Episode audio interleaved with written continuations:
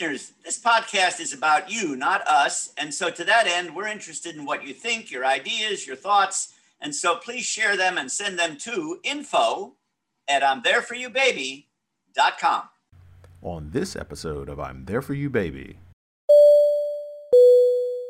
Barbara? Hey, Neil, does this resonate?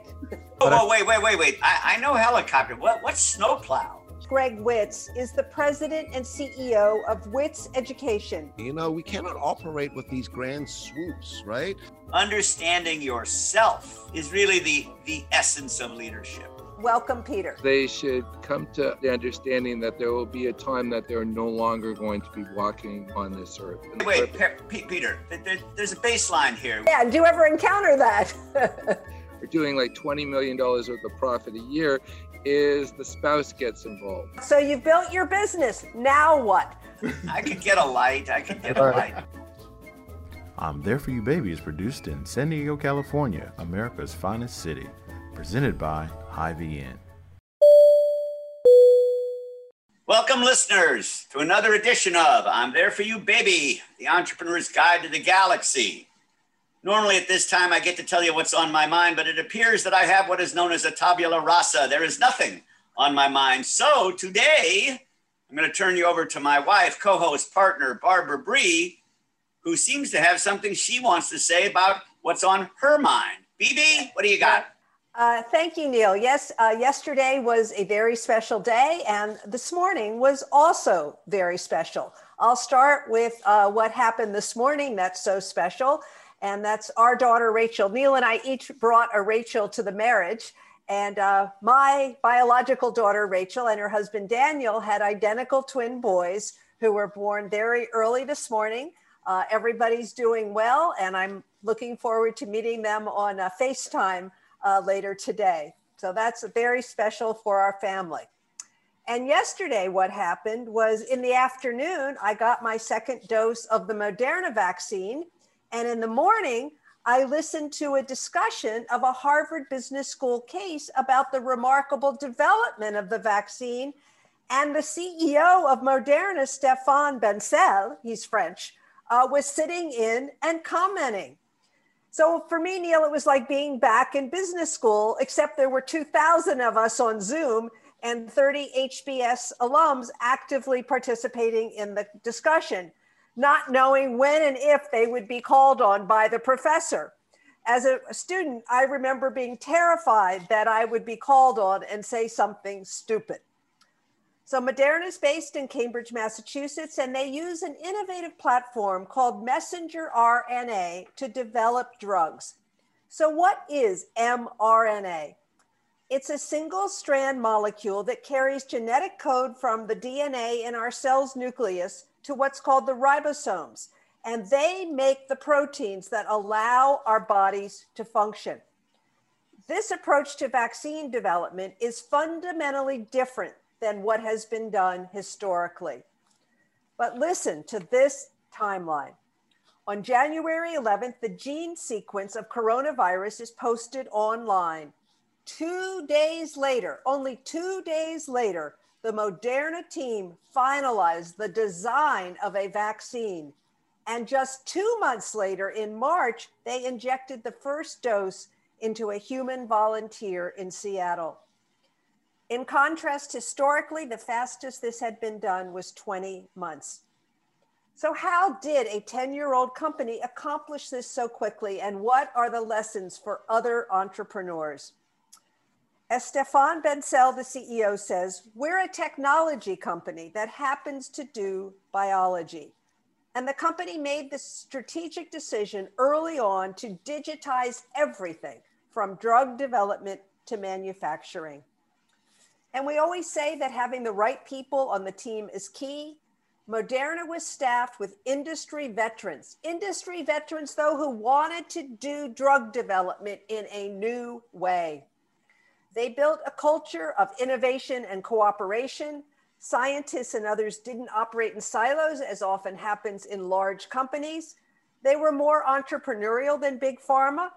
and they invested $125 million in a digital manufacturing facility even before they knew what they would make there. This was done a few years ago, long before we even knew about COVID. And, and another important thing, they developed good relationships before they needed them. Good relationships with key government officials like Dr. Anthony Fauci, they call him Tony, who had visited this manufacturing plant in November 2019, again before COVID.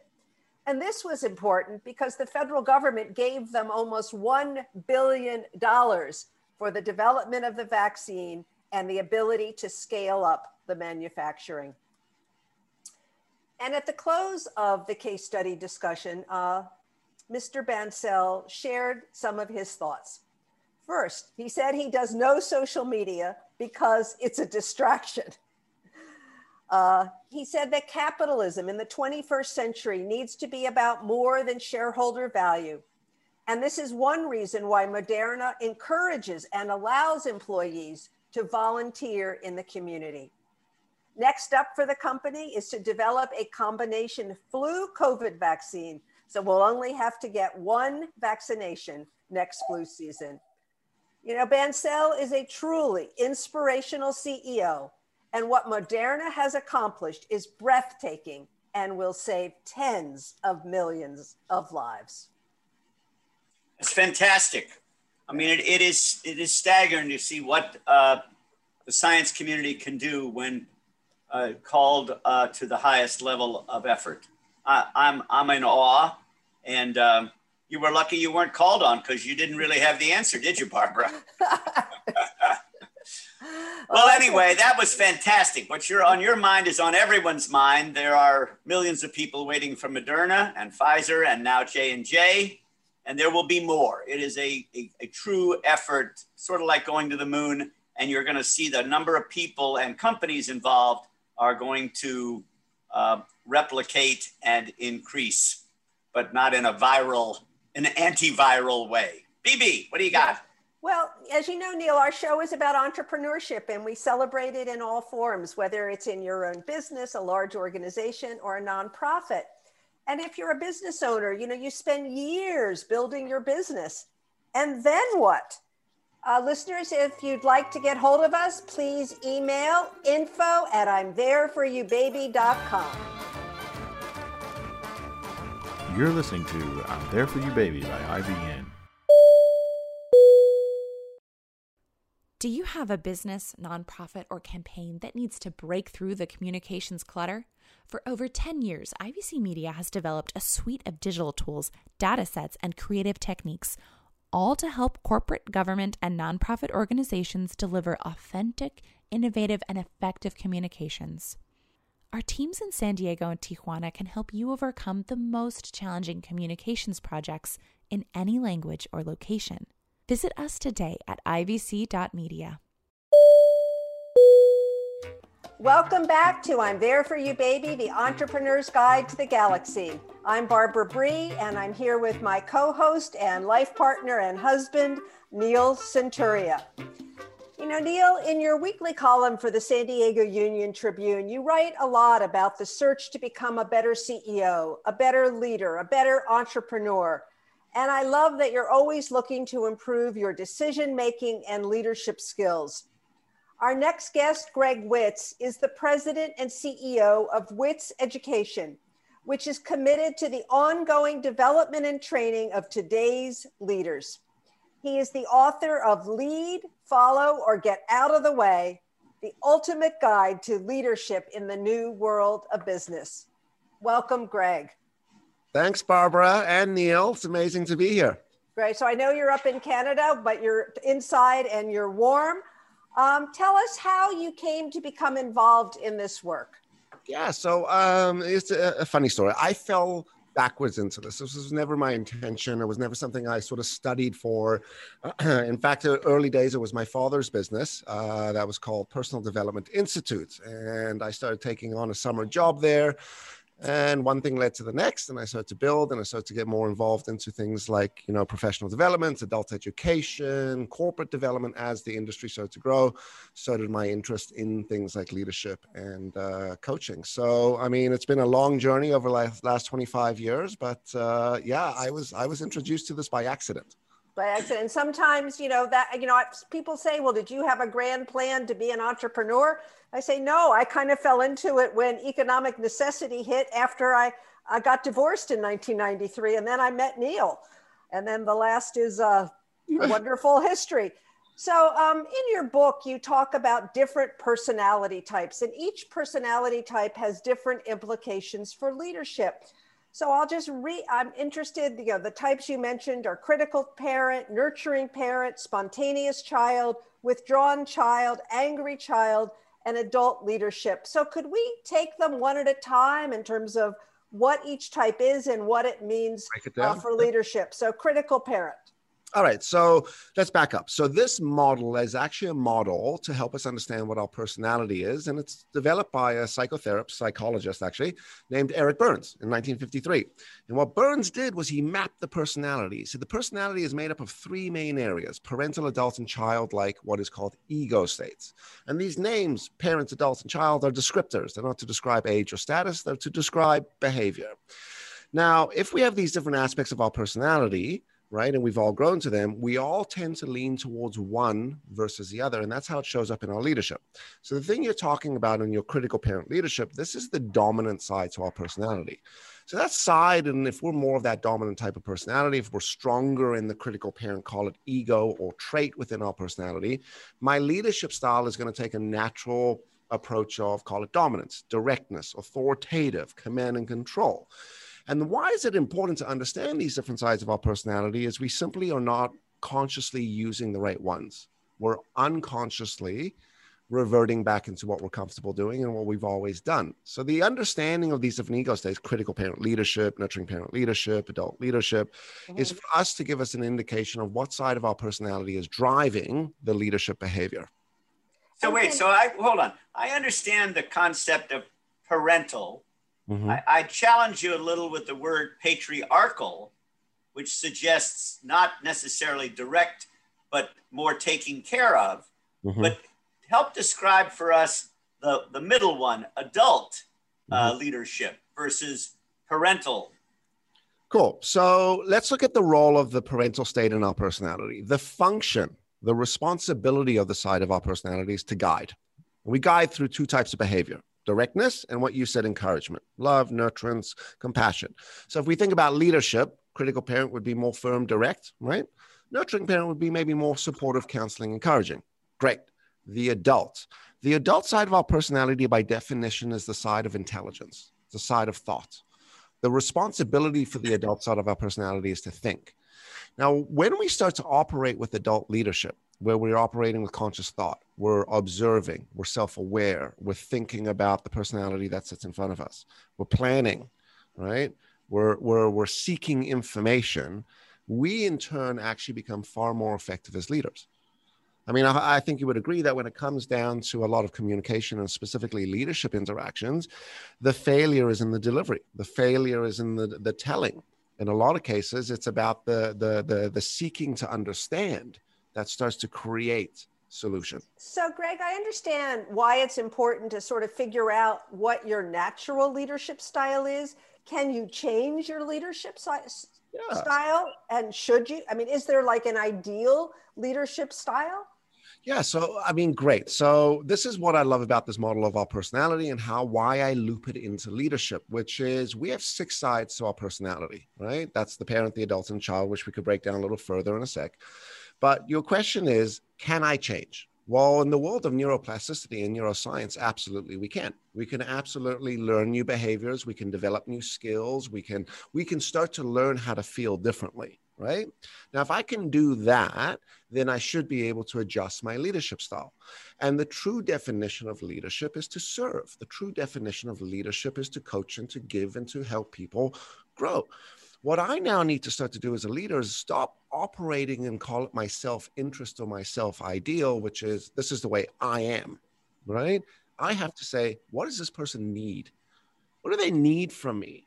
What's going to allow me to behave, to operate, to communicate, to lead, to, to function in a way that helps this person show up in their best self, which by definition is the adult. So, so if I'm the leader of an organization, I probably have to have an overreaching style, but I need to deal with sort of my senior, my team as individuals. Is that what you're saying? Yeah, exactly. You know, we mm. cannot operate with these grand swoops, right?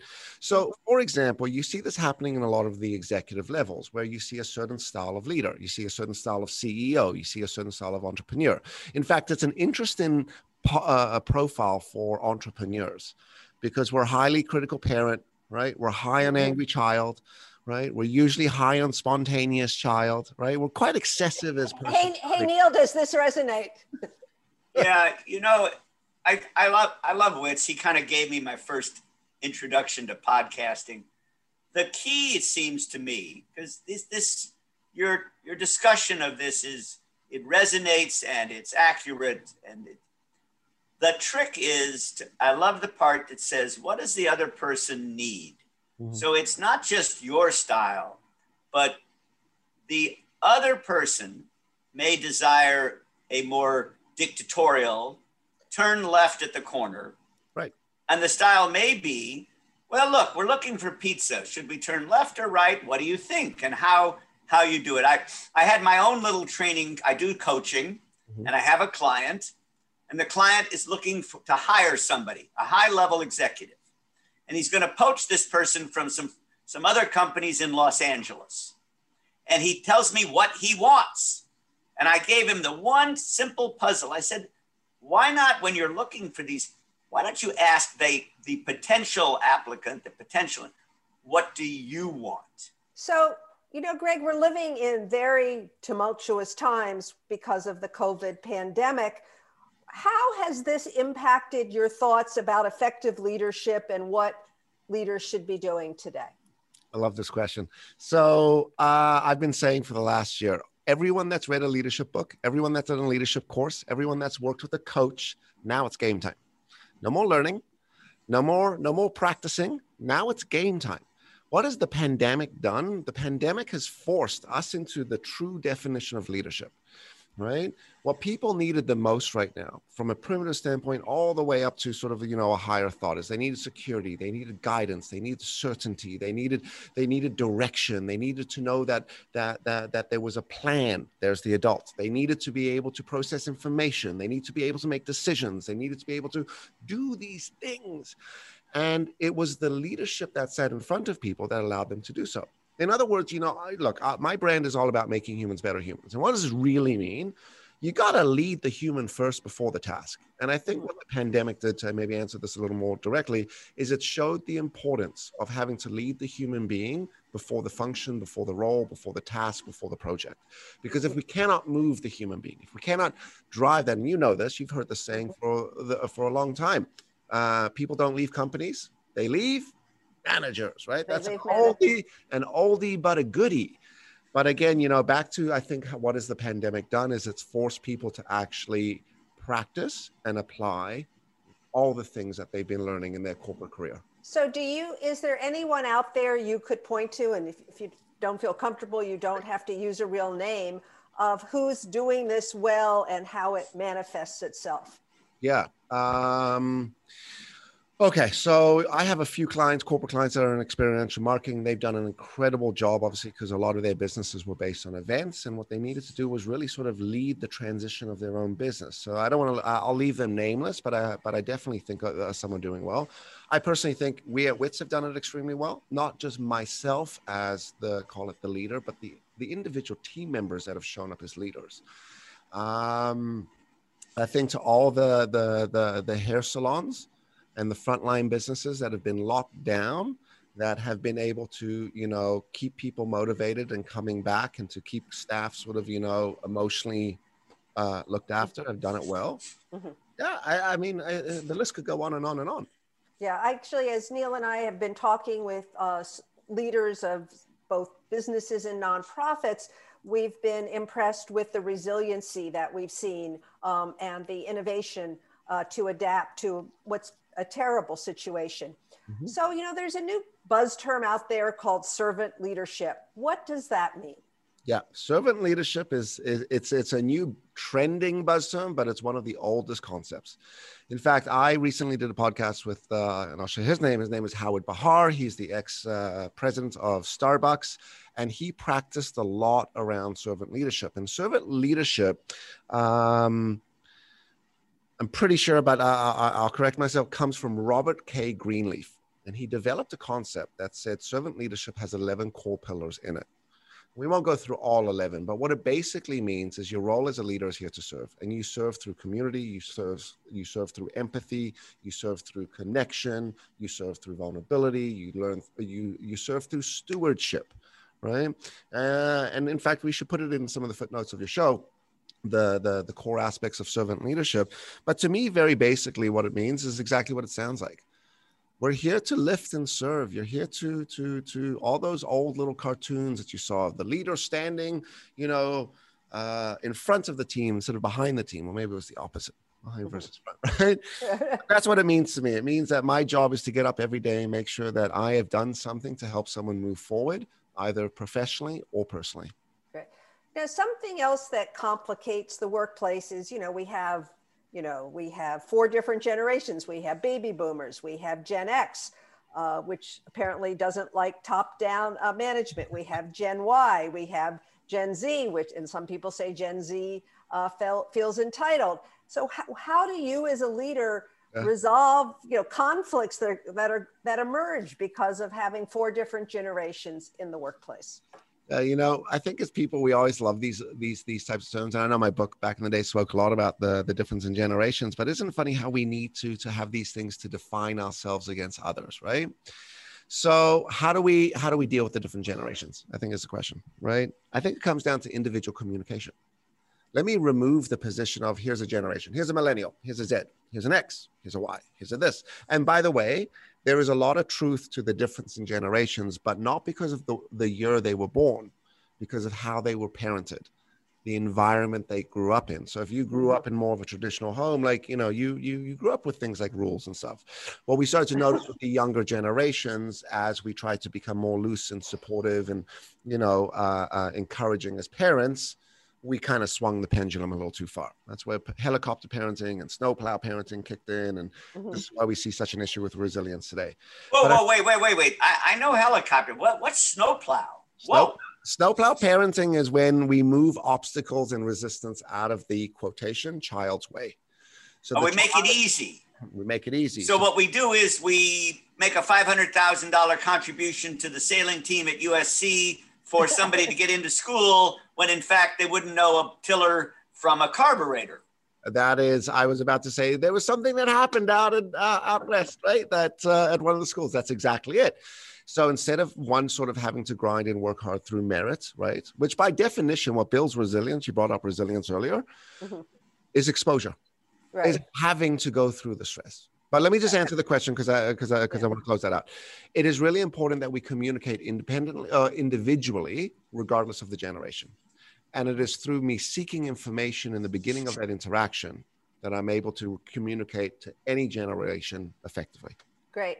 Is there any last thought that you'd like to leave our listeners with? Uh, yes, I will repeat what I said earlier. we as individuals love to learn, and sometimes that becomes the problem in all of this. Listening to the podcast, reading the book, you know, doing the course. The true success in leadership is the action afterwards. So if we are going to learn, if we are going to listen to podcasts, if we are going to read these books, we have more of a responsibility to apply the skills and practice. And that's sort of the second piece that I'll leave the audience with, which is like anything that we do very well, it's because we practice. Yoga is a practice, breathing is a practice, meditation is a practice. And guess what? Leadership is a practice as well. That's, That's the famous 10,000 hours. Yes. Very well done. Very well. Uh, Witz, this is uh, terrific. Uh, you, you're, you're a magician. So um, uh, I like Witz education and I like the way you ended with uh, reading's nice, but implementation is the ticket. Uh, Greg, how can our listeners reach you? Um, anywhere. Witz, uh, G R E G W I T Z. Uh, you'll see me pop up on all the platforms. Uh, some of them, I think uh, one of them is GM Witz. Uh, that might be uh, actually Instagram. But Instagram and LinkedIn are some of the main platforms that we produce. I host a podcast. It's called the Better Human Podcast. Go check that out on all the major players. And of course, you could always come and check out Witz Learning, W I T Z, learning.com. And it's got more information about that. Well, uh, thank you for joining us today, Greg. Uh, the advice you've given is relevant to anyone in any type of organization. Coming up, we'll talk with Peter Merrick, an expert in helping business owners prepare for succession. Hey, I'm Greg Witz. I am the president and CEO of Witz Education and the host of the Better Human podcast. And you are listening to I Am There For You, Baby, the entrepreneur's guide to the galaxy. Hey, if you're listening to this, you're a content consumer. Ever heard of You Are What You Eat? I'm Jeff Marston, host of The Extra Point on IVN. When you finish listening to this stimulating episode, get an extra serving of enlightenment with a side of intrigue. Join us on The Extra Point, where we're cooking up multiple points of view and mixing it up with various topics. Let's have a healthy discussion in good taste, and don't forget your etiquette. It's The Extra Point with Jeff Marston on IVN.org, serving it up for you. Hey, what the hell are we, a podcast or a burger joint? Who writes this stuff?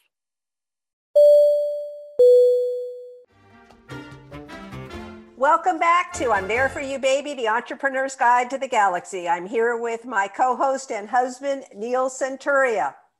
Our next guest is Peter Merrick, an expert in helping business owners prepare for succession. Welcome, Peter. Thank you so much, Barbara, and thank you, Neil. So, Peter, tell us what is business succession planning? Well, it's for many people, it's many different things. However, it's getting out of your business and getting as much out of your business as possible. And what I mean by that is you're transitioning out, whether you're leaving it into hands of family or key employees and they're happy and they're going to grow your legacy, or you're going to sell it to a third party who's going to take over the business and run it and you'll be able to have as much resources for the rest of your journey which is your last third which for many people i believe it's their best third. So wait i, I have a direct question which is Go how do it. you convince harry and betty to sell their business? Well, they spent 25 years building it and and they don't just wake up one day rationally and say you know honey we should sell our business. How do you deal with the that moment? Well, Neil, that's a really good question, and I real I I do not convince anybody to do anything. I find people who usually fit in five categories. One, they are they've been in the business for 20 years or longer, and they're just tired. Number two, they have enough money in the company that they want to have access to and they want to do something completely different. They're tired of partners. They've been partners with people for a number of years. There's changes happening in the industry and they just don't want to do it anymore. And COVID's a really good example where people have built great businesses, they've survived and they've actually done well. And now they're saying, well, how do I, you know, I can't do this anymore. I'm exhausted. I'm well spent. Yeah, so wait, wait, so, sharing, Sorry. Wait, wait. This is important. If if I want to sell my business, don't I? Don't I normally go to an investment banker? Are you an IB? Well, or how, how do they how do they use your services? Well, it really depends who their trusted advisor is. Many times when someone's getting uh, ready to sell or thinking to sell, they go to their accountants because those are the individuals that they have a continuous relationship with and not everybody is uh, suited to help in that next transition. So many people will ask their colleagues, their friends, their accountants, do you know somebody that I can speak to? Because I'd like to get my business ready to sell. And there's several ways that it can go about. Some, some people are preparing their company to sell to a third bar, a party. Other people, their businesses are more specialized and they have to groom people within their corporation or their business to take over, such as in accounting firms or franchises or different things of that nature, or their family members. So it really depends on the person realizes that there's going to be a moment in their life that the business isn't going to be their life. And right. usually what happens, Neil, is there's an event in someone's life. And as we get older, we start thinking we want different things and we start thinking beyond what we're currently doing. And that usually happens. And I find around 50 to 70 years old, those are the that's the period that someone yeah. is really open so, to so, making that transition. So I'm thinking, hey, I want to sell my business. What's the first thing I should do? And what's the worst thing I could do? The, the first thing that someone should do is they should come to the understanding that there will be a time that they're no longer going to be walking on this earth. And why I say that, Barbara, is because you want to make choices while you can. The worst thing that ever happens, and it's not so much with the business owner, it's I'd say I have a great business and I have a heart attack and I've done no planning.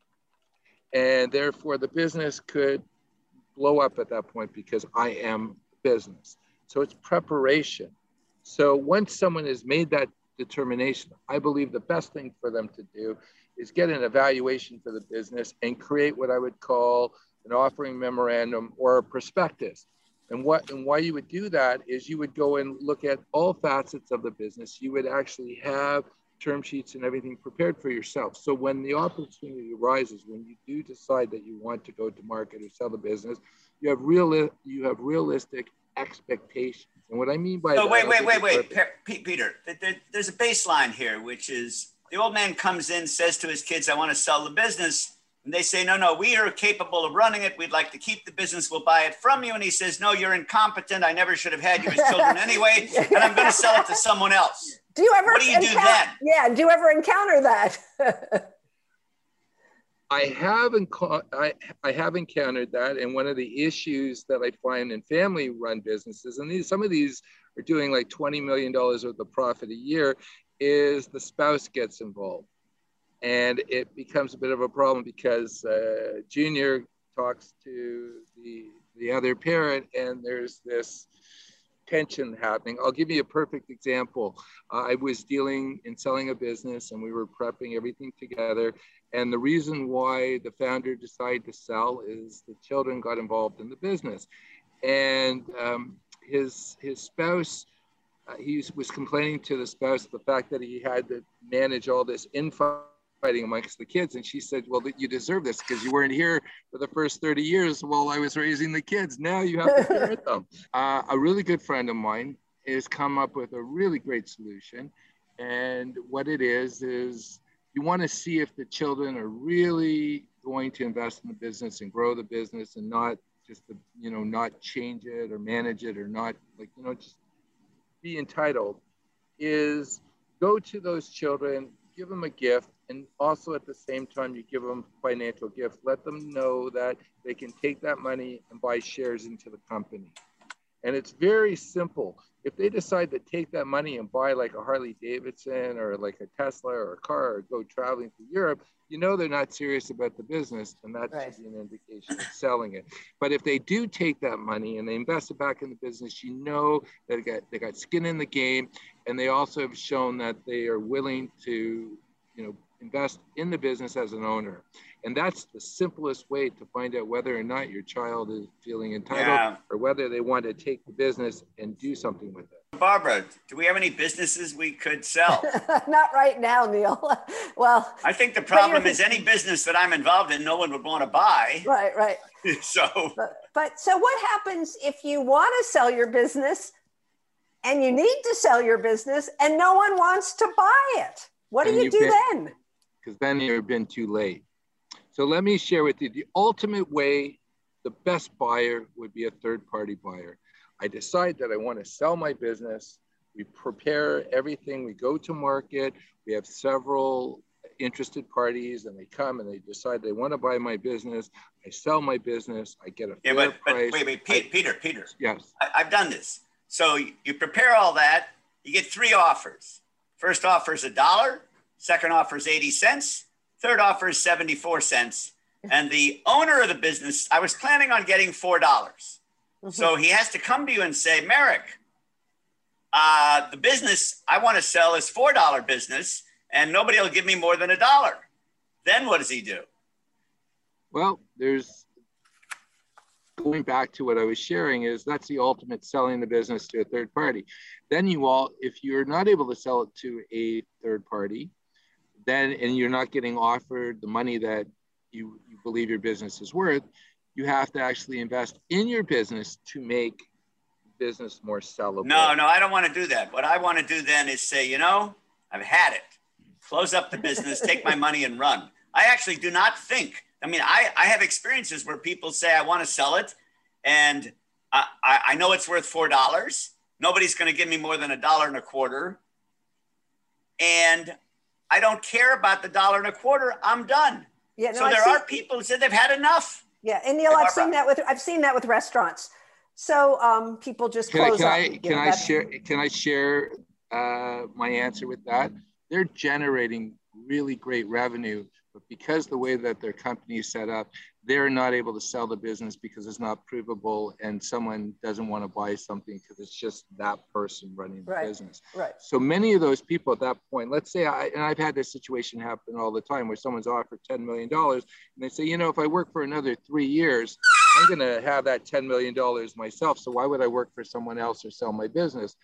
So at that point, it says, okay, I can't sell my business. How do I take as much money out of the business as possible so I have the resources to live the life I want later on. And that's something that I really love doing because I love tax. Yeah. So, so many Peter, people. Yeah, Peter, very challenging to deal with all the different personalities of all these business owners with children, other relatives. What last piece of advice would you like to give our listeners? The piece of advice I would say is if you have a business, the most important thing to ask yourself is why did you get into the business? And it's usually not to create a legacy, it's to create the lifestyle that you want. And at that point, ask yourself, what do you want to do during your last days? And are you able to do it? And what I mean by that is once you come to terms that you want to do something else, let's say charity, philanthropy, or something like that, then have to look at how do I transition to it? In many cases, that's getting out of the business. And whether you choose to consciously sell your business, get out of your business, or life itself will make that choice for you. So you have, so it doesn't matter who we are, Barbara, Neil. Uh-huh. Life is going to get us out of our businesses. Whoa, whoa, I don't whoa, know anybody wait, who's lived whoa. 120. Wait, wait, yeah. wait, whoa, wait. Are you telling me that I, I, I don't get to stay here forever? All right. Listen, Peter, you've been fantastic. One of the things that Peter does is he's very good at tax uh, maneuvering or using the, the system to the benefit of the seller. And I understand his point about lifestyle and, and on the books versus actual profit. But at the end of the day, there's a lot of emotion to selling. And it is a complex, you're more of a psychologist than a business consultant. So. Yeah.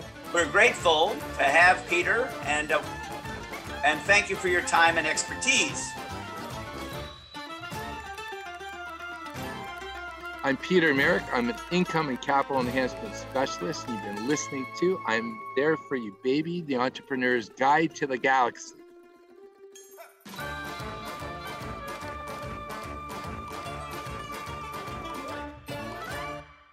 So, Barbara, Peter Merrick talks about succession planning.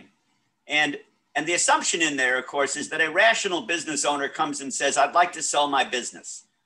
The truth is that coming to the, coming to the, the realization that I'm going to sell my business is, I think, more psychological than economic.